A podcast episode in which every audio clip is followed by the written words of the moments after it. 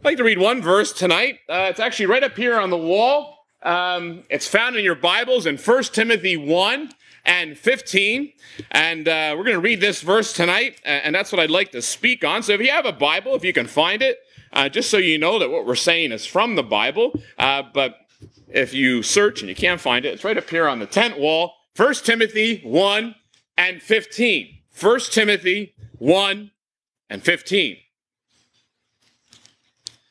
the words of the Apostle Paul. He writes here, um, and he, he is able in these words here to sum up the gospel message uh, very succinctly. Uh, this is a, a, a well uh, favorite portion of scripture to use in a meeting like this, and so I like to speak on it tonight. First Timothy 1, verse 15 says this This is a faithful saying that means it's a trustworthy, it's a trustworthy saying, and it's worthy of all acceptation. This is worthy to be accepted by any ear that hears it, by everyone. It's worthy of all acceptation that Christ Jesus came into the world to save sinners, of whom I am chief. We'll read it one more time. This is a faithful saying and worthy of all acceptation that Christ Jesus came into the world to save sinners, of whom I am chief.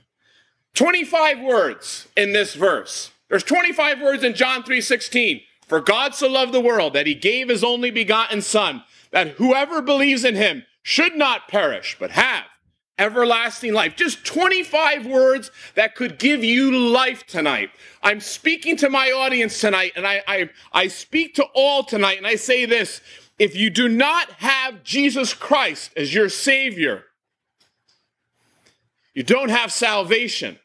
You don't have a hope for heaven. And these verses cut through a lot of darkness, a lot of religious filth, and they say, here is the truth. Here is something worth trusting, worth believing, worthy to be accepted by all. And you say, why? Why is it? Well, because it's good news.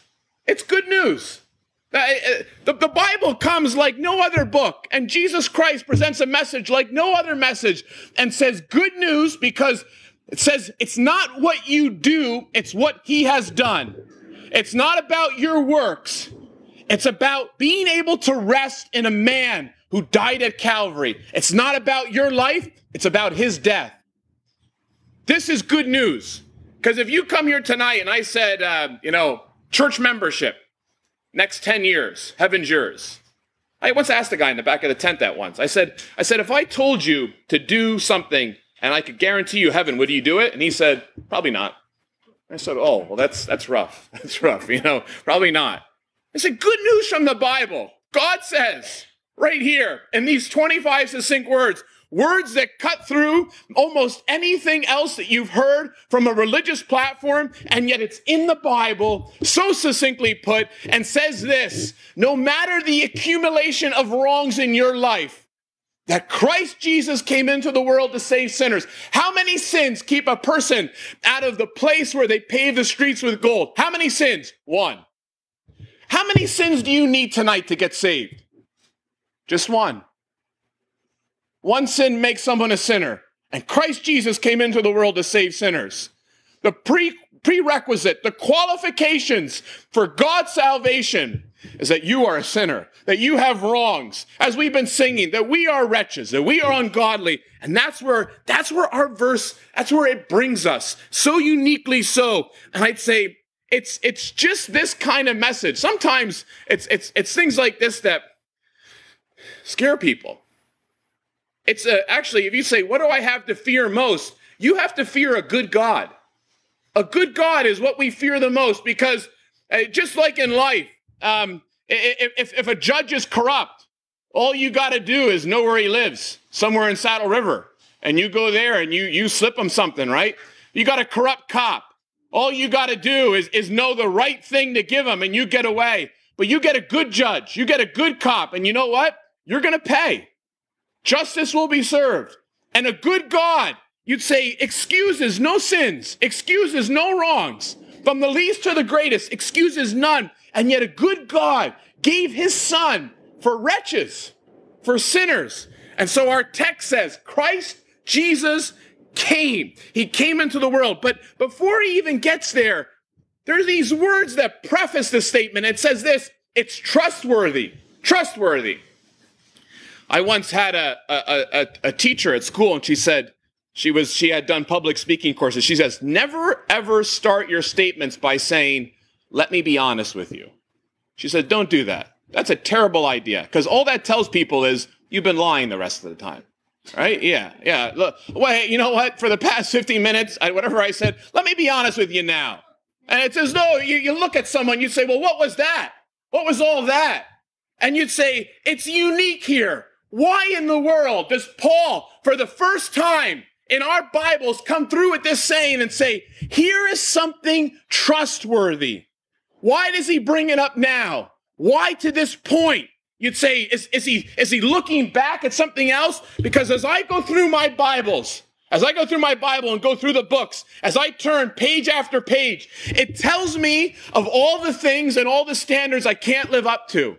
It tells me what it means to lust, and it tells me what it means. It tells me what it means to, to, to, to, to steal, and it tells me what it means to take God's name in vain. It tells me about all the idols in my life, and, and page after page are littered with these ideas of, of, of somehow a standard that seems impossible.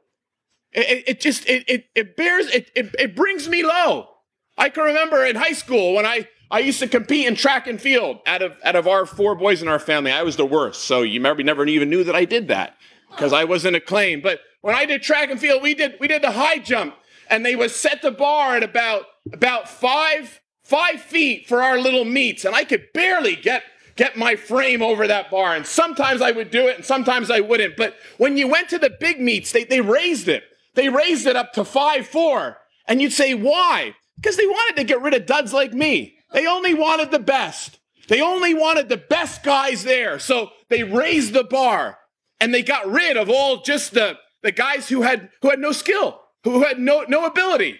And the Lord Jesus Christ, he comes onto the scene and he says, You heard adultery was wrong, but you look at a woman, it's the same thing. You heard anger was wrong, but if, if, if you if you heard killing was wrong, but if you look at your brother to anger, it's the same thing.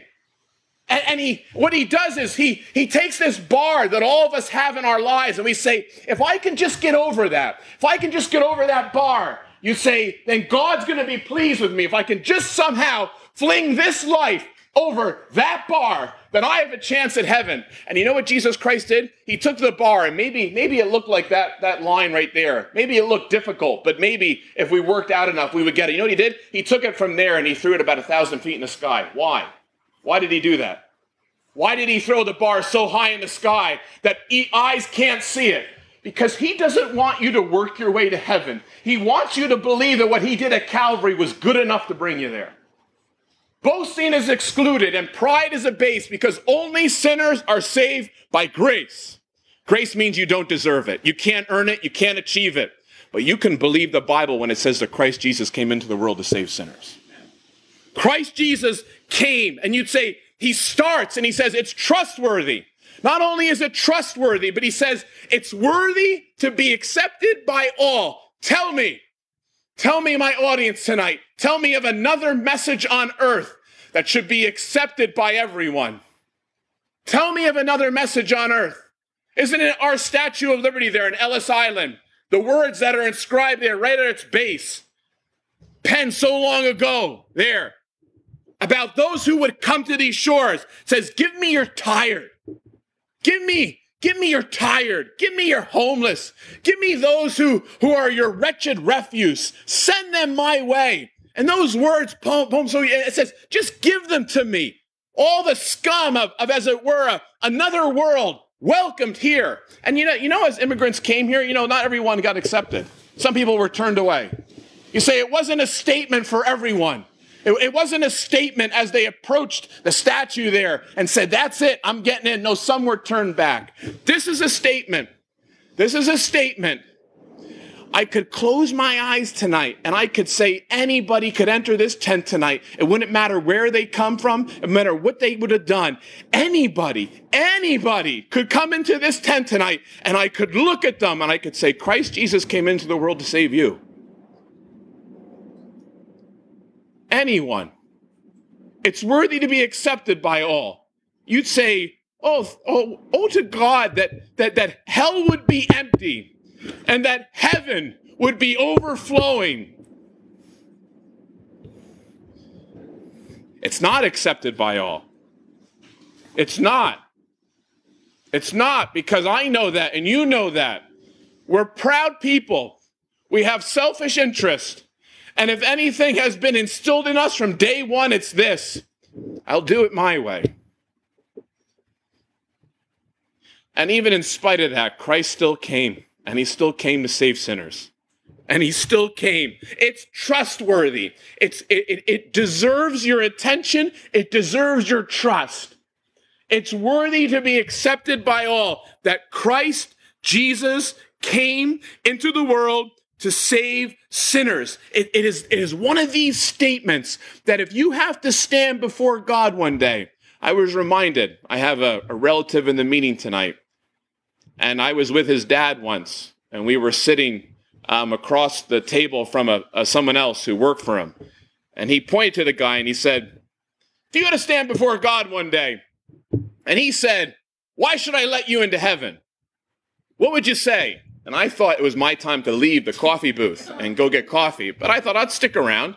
And the man said, You know, he, he kind of paused for a bit. He said, uh, I tell him, I tell him I was I was in the church choir 20 years. Not only that, I was an altar boy.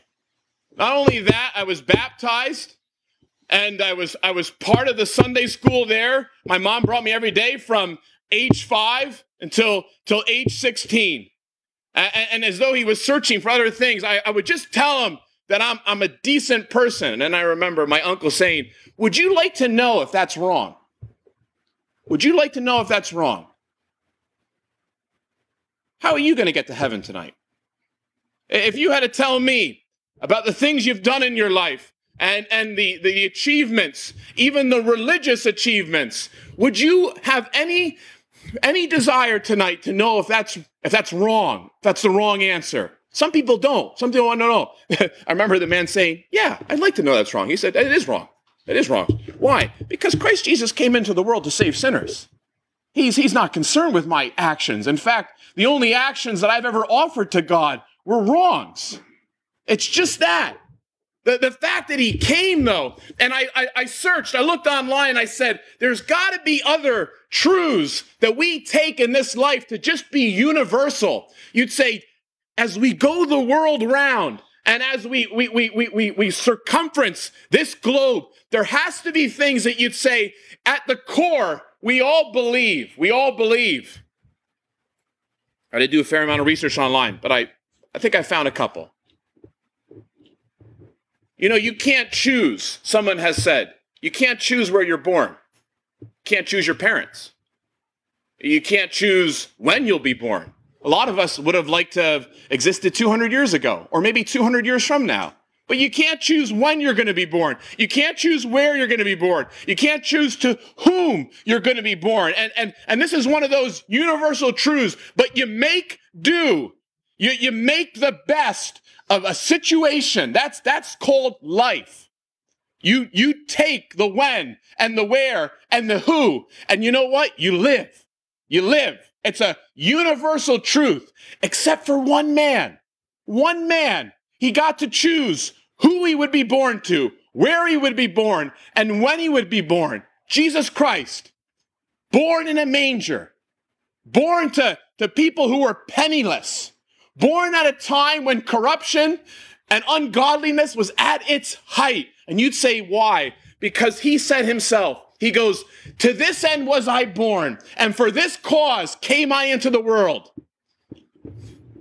That I might tell people the truth. What's the truth? That Christ Jesus came into the world to save sinners. That's the truth. That is the whole truth. That is nothing but the truth. You say, the fact that we don't choose, and he did. Why did he come? Why did Christ Jesus come? We, we, we, we never think about that. We wear the crosses on our neck, we plaster them on our buildings, and we say, Is that why he came? The only man who came to die. The only man who came into this world to die. And you'd say, For what cause? What did he have to gain from it? Our whole lives are spent on a, on a gain type mentality. We work where we work for gain. We live where we live because we think it gives us the best possibility. And you'd say everything about us is gain except for Christ. He came here in order to lose his life, to lay it down, to lose, you'd say. He had shame heaped upon him. He was scorned. You say he came into this world to give everything he had in order to gain you. Another truth, not just the truth of where we start from, but I read this truth. Someone has said, happiness. Happiness is fleeting. It comes and it goes. Would anybody disagree with that? Would anybody just just nod at me? Just nod if you disagree. Yeah, I disagree, Dave. I think happiness is is is here to stay. I, will be happy every day of my life if I can remain in northern New Jersey. No, we all know, no matter where you come from and no matter where you go, happiness is fleeting. Why? Well, they tell me that it, it, it's an old Latin word. Happiness is all dependent on the happenings around you, and they change. What happens around me changes. The people around me are changing. The circumstances around me change from day to day. And so you, you can't help but rise and fall and rise and fall. And, and it seems that happiness is, is like on a, uh, on a tide that will go by you as soon as the circumstances change. But yet the Bible says, the Bible says, joy, joy, which doesn't depend on circumstances. It doesn't depend on what happens. Joy comes from Jesus Christ. And there's joy in heaven when one soul gets saved. How do souls get saved? Christ Jesus came into the world to save sinners. You say joy in heaven to, to add meaning, meaning to my life. You'd say to know the man who adds meaning, Christ Jesus. I thought of one more universal saying, and it's just this. We say in life, and I look at an audience tonight of, of, of, of, good, decent, I shouldn't say good, no one's good, of decent people. And you'd say this, you know, we learn in life. Some, if you learn it early, it's great. If you learn it late, so be it. Life does not, it doesn't matter what you have. That doesn't, what you have doesn't add meaning to life. What you have, your possessions, add no meaning to your life. It's who you have. We all agree with that. It's one of those universal statements. It's accepted the world round that from the, I remember my mom, we used to drive through parts of uh, some bigger towns. You see these mansions, she'd always go, they're not happy, you know, and I was like, yeah, I think, you know, they're not happy. And I was like, well, maybe they are, you know, but it doesn't matter what you have. It doesn't matter what you have. You'd say, what matters is who you have. And so you say the most poverty stricken people that we know are the people who have isolated themselves. They've separated themselves from family and friends. They've, they've, they've, they've wanted nothing to do. You say those are the people who are the poorest. What about when it comes time to salvation? Why are we all turning to the one who is in heaven and emptying our pockets and saying, here's what I got? Nothing in my hands I bring, simply to the cross I cling. Nothing. I offer nothing. Everything about salvation has nothing to do with a what and has everything to do with a who. The meaning to my existence has nothing to do with a what, and I'll go beyond that. It has everything to do with one person, Jesus Christ. The Bible tells me that when he purchased me, not only did he buy me out of my sinful life, not only did he buy me from an eternity in hell, but he bought me from a meaningless life, from a life without meaning. And so these truths, you'd say, the whole world accepts them, and yet you come to the Bible and they all find, as it were, they all find their destruction in this great truth that Christ Jesus came into the world to save sinners. That's the difficult part. Sinners. It almost kind of just rolls off your tongue. But as you start to focus on, on what it means, as you start to think of the, the disgust uh, and the hatred we have uh, for, for things in our lives, the regrets, um, the, the things that we'd like to do over, the things that we've said and that we've done that we want no one to know about. That's everyone here, just in case you didn't know.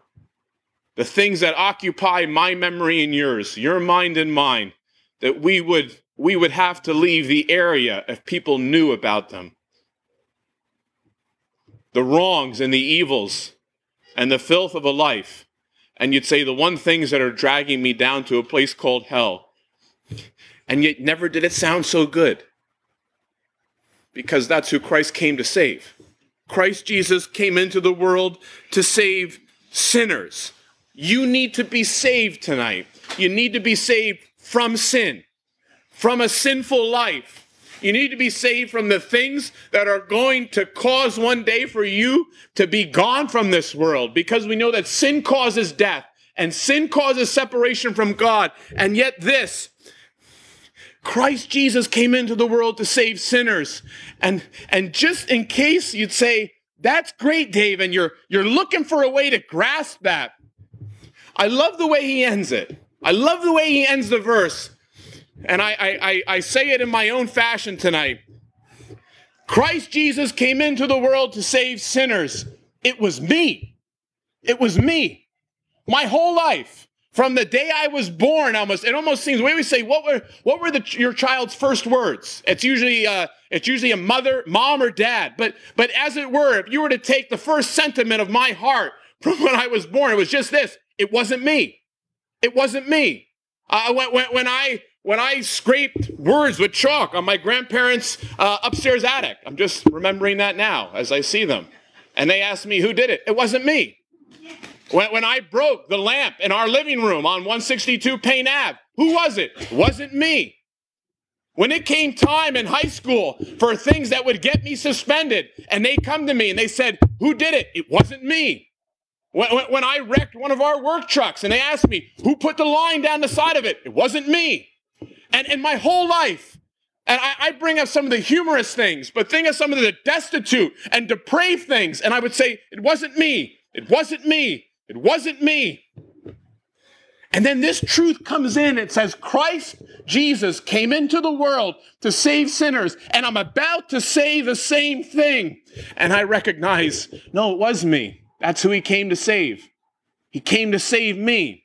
So one thing that takes me from going down and it directs me up. It's the only it's the only person worth believing because he's the only person who can forgive sins. He's the only man who came and died instead of me. And Paul says, mark his words, just mark his words, of whom I am chief. He doesn't say I was chief. He didn't say I used to be the chief of sinners. Or maybe 30 years ago. Maybe he says, I don't know who is anymore. He says, I am. My friend, tonight, Christ Jesus came into the world to save sinners. That's who I am. That's who I am. I don't deserve this forgiveness. I couldn't earn this forgiveness. I couldn't achieve this. But God graciously gives it because He gave His Son. And Christ Jesus came. Thank God that He came. Came right to where I was. Didn't ask me to move an inch. Right into this world. The world didn't want him, didn't ask me to move. He came right to where I was. And he came to a place called Calvary and died for me to save. We often say, oh, put your name there. No, my friend, just put your sins where they should be, right at his cross. He died for them. If you recognize that, that it was him for you, him for your sins. These are 25 words that would give you life. They would give you peace they would give you an absolute guarantee of heaven tonight. An absolute guarantee, 100% guarantee of heaven tonight. Why? Because these words come from the God of heaven. They're concerning his son, and they are offered to everyone. It's a trustworthy saying, worthy to be accepted by all, that Christ Jesus came into the world to save sinners. It was me. What about you?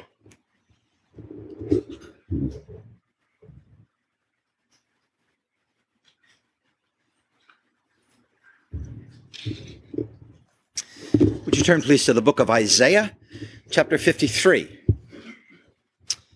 Isaiah chapter 53.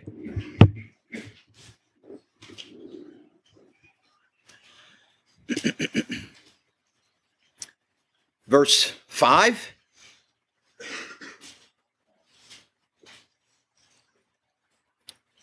But he, this is speaking about the Lord Jesus, he was wounded for our transgressions. He was bruised for our iniquities. The chastisement of our peace was upon him, and with his stripes we are healed. Now, would you back up to verse 1 and we'll just get the context of this very important verse? Who hath believed our report, and to whom is the arm of the Lord revealed? For he shall grow up before him. Jesus would grow up before God as a tender plant and as a root out of a dry ground. He hath no form nor comeliness, and when we shall see him, there is no beauty that we should desire him. He is despised and rejected of men, a man of sorrows and acquainted with grief. And we hid, as it were, our faces from him. He was despised, and we esteemed him not. Now, would you allow me just to recap those verses? They are saying, in effect, we did not know who Jesus was. We did not know who Jesus was. We saw nothing in him to attract us. We despised him. We rejected him. We did not value him. We did not know who Jesus was. Notice verse 4 Surely he hath borne our griefs and carried our sorrows, yet we did esteem him stricken, smitten of God, and afflicted. They are saying we did not know why he died that he was being punished by God, is what they're saying, that God smote him because he was a blasphemer claiming to be the Messiah. So verses 1 to 3, they didn't know who he was. Verse 4, they didn't know why he died. That is what lends significance to the next word, which of course is the conjunction of contrast. Everything now is pivoting on this. It's it's it's swinging now into something different. But he was wounded for our transgressions. He was bruised for our iniquities. The chastisement of our peace was upon him. And with his stripes we are healed. We are saved. So the question then that I hope you will think about tonight is for people who did not know who Jesus was and did not know why Jesus died, some change takes place in verse 5, and between the first word of verse 5 and the end of the verse, something they have come to understand something that enables them to say, We're saved. We're saved. People who were confused about who Jesus was, people who were confused about why he died, find out something, tell us what that is, and then add, We're saved. What did they find out? They found out exactly what my dear brother David has been telling you. They found out that Jesus died for them. He was wounded for our transgressions. He wasn't punished because he was a blasphemer. He died for us. And realizing that, they were able to say, We are saved.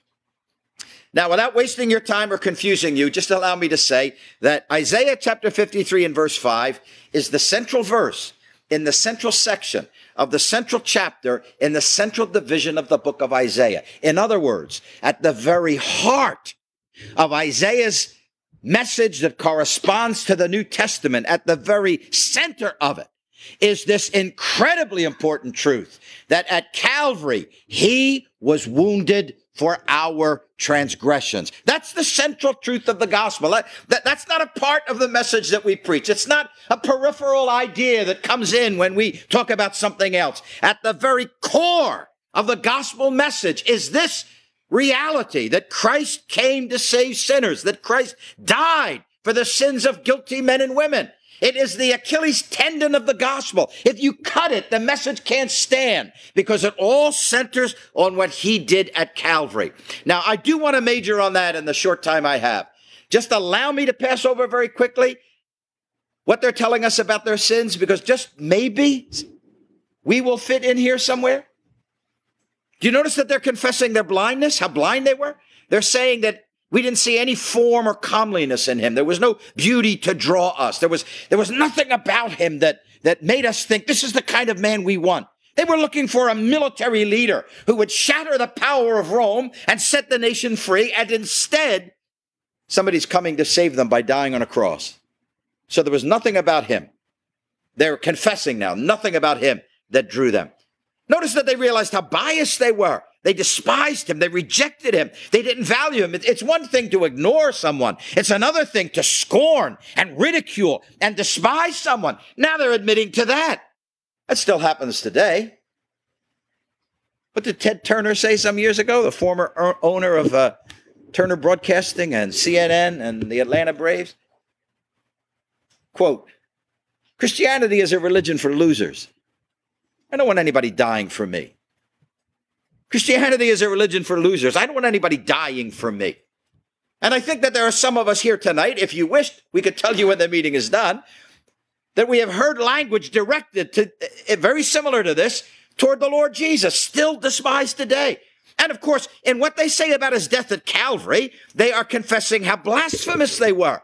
That here, he came to save them, he came to die on the cross for their iniquities, their transgressions, their sins, and yet they were thinking God must punish this man. He is an evil man who claimed he was the Son of God. And now there he is on a cross, and God will punish him for his sins. But this is what they found out. They found out that there was a mighty sacrifice being made on that cross. There were sufferings that were being endured, endured and it was all for them. For them. Let me give you the description of Calvary so that you'll understand what the Lord Jesus went through for you. That word wounded means pierced. He was pierced. He was wounded for our transgressions. He was pierced. The thorns pierced his brow. The nails pierced his hands and his feet. The spear pierced his side. But the Bible says that God drew his sword, to use poetic language. And it was the sword of, uh, of God, the, the sword of judgment that pierced the Lord Jesus at Calvary when he was suffering for sins. It's, it's not what men did to him. It's what he and his father, he and God did on that cross. He on the cross, God on the throne of heaven, punishing the Lord Jesus. He was pierced. He was bruised for our iniquities. It means to be pulverized, to be crushed. You know, in Job chapter 4, sometimes think of this when I see one of those feathery moths, you know. You know how easy it is to crush a moth? Job chapter 4 says humans can be brought to their death quicker than a moth. They can be crushed. They can be crushed. The Bible speaks about the enemies of God being crushed in a coming judgment, but here at Calvary, the eternal Son of God was being crushed. What was crushing him? What was crushing him? Here's how Peter explained it his own self bear our sins in his own body on the tree. Brother David has told us that this is a verse of, entire verse is a verse of 25 words. Interestingly enough, Isaiah 53 and 5, Isaiah 53 and 6 all have the same amount of words in our English translation, 26 in each. And in each of them, you're learning how he was crushed. Listen to what verse 6 says. The Lord, that is the Lord God, laid on the Lord Jesus the iniquity of us all. And when I remember that the Lord Jesus described what he was going through at Calvary, as though we were coming into deep waters, as though we were sinking and there was, there was no footing, no, nowhere to stand. And then I think that at that precise moment, God was taking the ponderous, overwhelming weight of my sins and laying them on him. And that the Lamb of God, sin bearer for the world, was being crushed at Calvary for you. He was wounded for our transgressions. He was bruised for our iniquities. He was chastised, punished it's the word that's used, for instance, about a disobedient son who needs to be chastised, corrected, brought back into the right path. But this is the son who always did everything that pleased God. And yet, there at Calvary, God was punishing Christ for my sins. May I ask you why? May I ask you why? I don't mean why was he willing to do it. I mean, what was the purpose? Why would God punish Jesus? Every one of us deserve to be punished. He's the only one who never deserved to be punished. Yet he is the one who was punished. Why? He was punished because God doesn't want to punish you. So he stepped into the place of guilty sinners and he was pierced and he was pulverized and he was punished. And these people in this verse realize if that was for me, I'm saved. I'm healed. That's Isaiah's word for salvation because he starts in verse 1 to describe sin as being like a loathsome disease. From the sole of the foot to the head, there's no soundness in us, but wounds and bruises and putrefying sores. And so when he wants to talk about being delivered from sin, he talks about this healing, this salvation. Some years ago, um, Mr. the late Mr. Sidney Maxwell and I were having meetings in a place called Saugus, Massachusetts. And there were a few people after the meeting that had some questions. And I ended up out at a Friendly's restaurant, remember, Massachusetts, a Friendly's restaurant with a young couple. They were uh, recently married. She was saved, he was not. I was sitting across from them at the table, and he had questions, and I was trying to answer them. One of the verses that we read was Isaiah 53.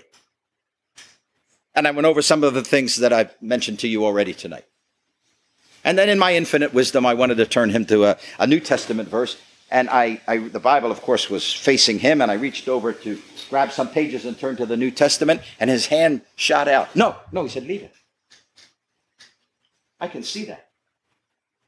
Just leave that. Well, I'm not the sharpest pencil in the box, but I knew to leave it, so I just left it right there. And he's looking at that verse.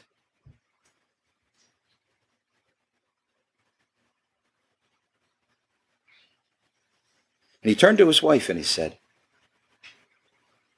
I'm saved. I'm saved. Well, she tried to ask some questions, but she couldn't, right? no, no, he said, look right there. With his stripes. With his stripes. I always remember that the, the waitress was coming with a uh, carafe of coffee, you know, and as she starts to come to the table, she sees this man and woman dissolving in tears on each other's shoulders, and she just did a complete 180. She, she turned around and went back. She had no idea what was happening. Do you know what was happening? Do you know what just had happened? A human being who was on the way to hell had had his eternal destiny changed by the man who died at Calvary. With his stripes, we are saved. Did, did you hear it? With his stripes? Not by my faith, not by my tears. It's not your belief, it's his blood. It's what he did. With his stripes, you will understand that when they're talking about what he went through, that the Lord Jesus turned that Roman cross into an altar, offering one eternally valuable sacrifice to God that extinguished the wrath of God against my sins. And so with his stripes, I'm saved. I'm saved.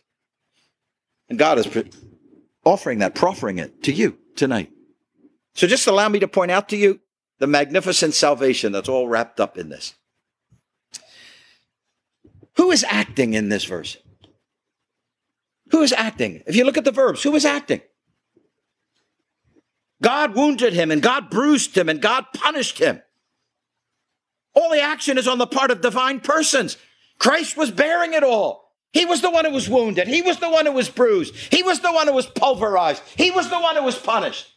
The only contribution I had in that verse is that they were my sins, my iniquities, the punishment that I deserved. But all, all the action is on Christ's part. So when you approach salvation, do you approach salvation as this is what Jesus did? Now, if I just do my part, I'll be saved? Because when I look at this verse, I realize all of the action, active part, all of the action is on the part of God and His Son. I, I notice that the satisfaction is all because of what Christ accomplished. It's what He did and what he did perfectly. You see, I could never have satisfied God. I did not satisfy God. It was not that God was finally satisfied with me when I believed on his son. It was rather that now I was satisfied with what Jesus had done for me and with what his word said. I have never satisfied God as far as my sins are concerned. God did that. I was having meetings in Florida some years ago, and there was a, a couple, fairly young couple, coming to the meetings. I, I have uh, in front of me, I have what she wrote. Um, she was on the way, she was on the way to see her religious advisor to ask him why he didn't preach about being born again and why he didn't tell people that they could actually be saved and sure of going to heaven, because that's what she had learned at the gospel meetings. She stopped in to see her friends who babysat her children and uh, people I was staying with, but I wasn't home, so she's talking to Joe Procopio. She's sitting at the table with Joe. So she says to Joe, I, I said to Kristen, that's Joe's daughter, I said to Kristen last night that I never knew that Isaiah 53 had the story of Jesus on the cross in it. And Joe said, Yes. Was there something that you saw last night that you realized from those verses? She said, Yes, I saw that Jesus was in that chapter, that it was all about him. Okay, Joe said, but what does that mean for you? She said, Well, it says he was wounded and bruised for our sins, and with his stripes we are healed. So I, I guess he took the punishment there. Joe said there was a long pause. He just let her just keep looking at the word of God. And he said, Well, then, are your sins on him or are they on you? Well, she said, it says the punishment was on him. With his stripes we are healed. So that means they're gone if he took them. Isn't that right, Joe? He said, Well, then where are your sins? Well, they're they're gone. If he took them, I'll just have to give you her words, okay? Just just bear with me. Just they're gone. If he if he if he took them, then they're gone. Wow. That's it, isn't it? I can't believe it. I never I never saw that before. Man, how come I never saw that before? It's all been done by Him. It's all been done by Him. That's why these people can say, with His stripes we are saved. I remember when her husband, a year later, texted me and said, Jesus died for me, I'm saved. Jesus died for me, I'm saved. That just sounds awfully simple to you, doesn't it? There should have been so much more about that, shouldn't there? Not for a sinner who realizes he's going to hell. Jesus died for me, I'm saved. So, what's the reaction here? What is their language? With his stripes we are healed. If all the work was done by Christ, then there was no work for them to do. They realized that. If all the suffering was done by Christ, then there was no suffering for them to endure. If all the satisfaction had been made by Christ, then there was no sacrifice for them to bring. So they're grasping this wonderful truth. He was wounded for me. He was bruised for me. He was crushed for me. With his stripes, I am saved. You realize this chapter was written 800 years, almost 800 years before the Lord Jesus came. Now, accuracy does not seem to be very high on the list of sought after qualities in reporting just now, today. Isaiah says, Who's believed our report? Do you know what he has reported? With pinpoint precision, with laser like accuracy, he has reported the birth, life, rejection, death, sufferings, burial, resurrection, and coming glory of the Lord Jesus. Do you think you can believe God's report? We've already heard. It's worthy of everybody's acceptance. I will tell you what happens when a person believes God's report. Here's, here's exactly what happens. I'll give it to you in Bible language. You know what happens? With his stripes, that person is healed.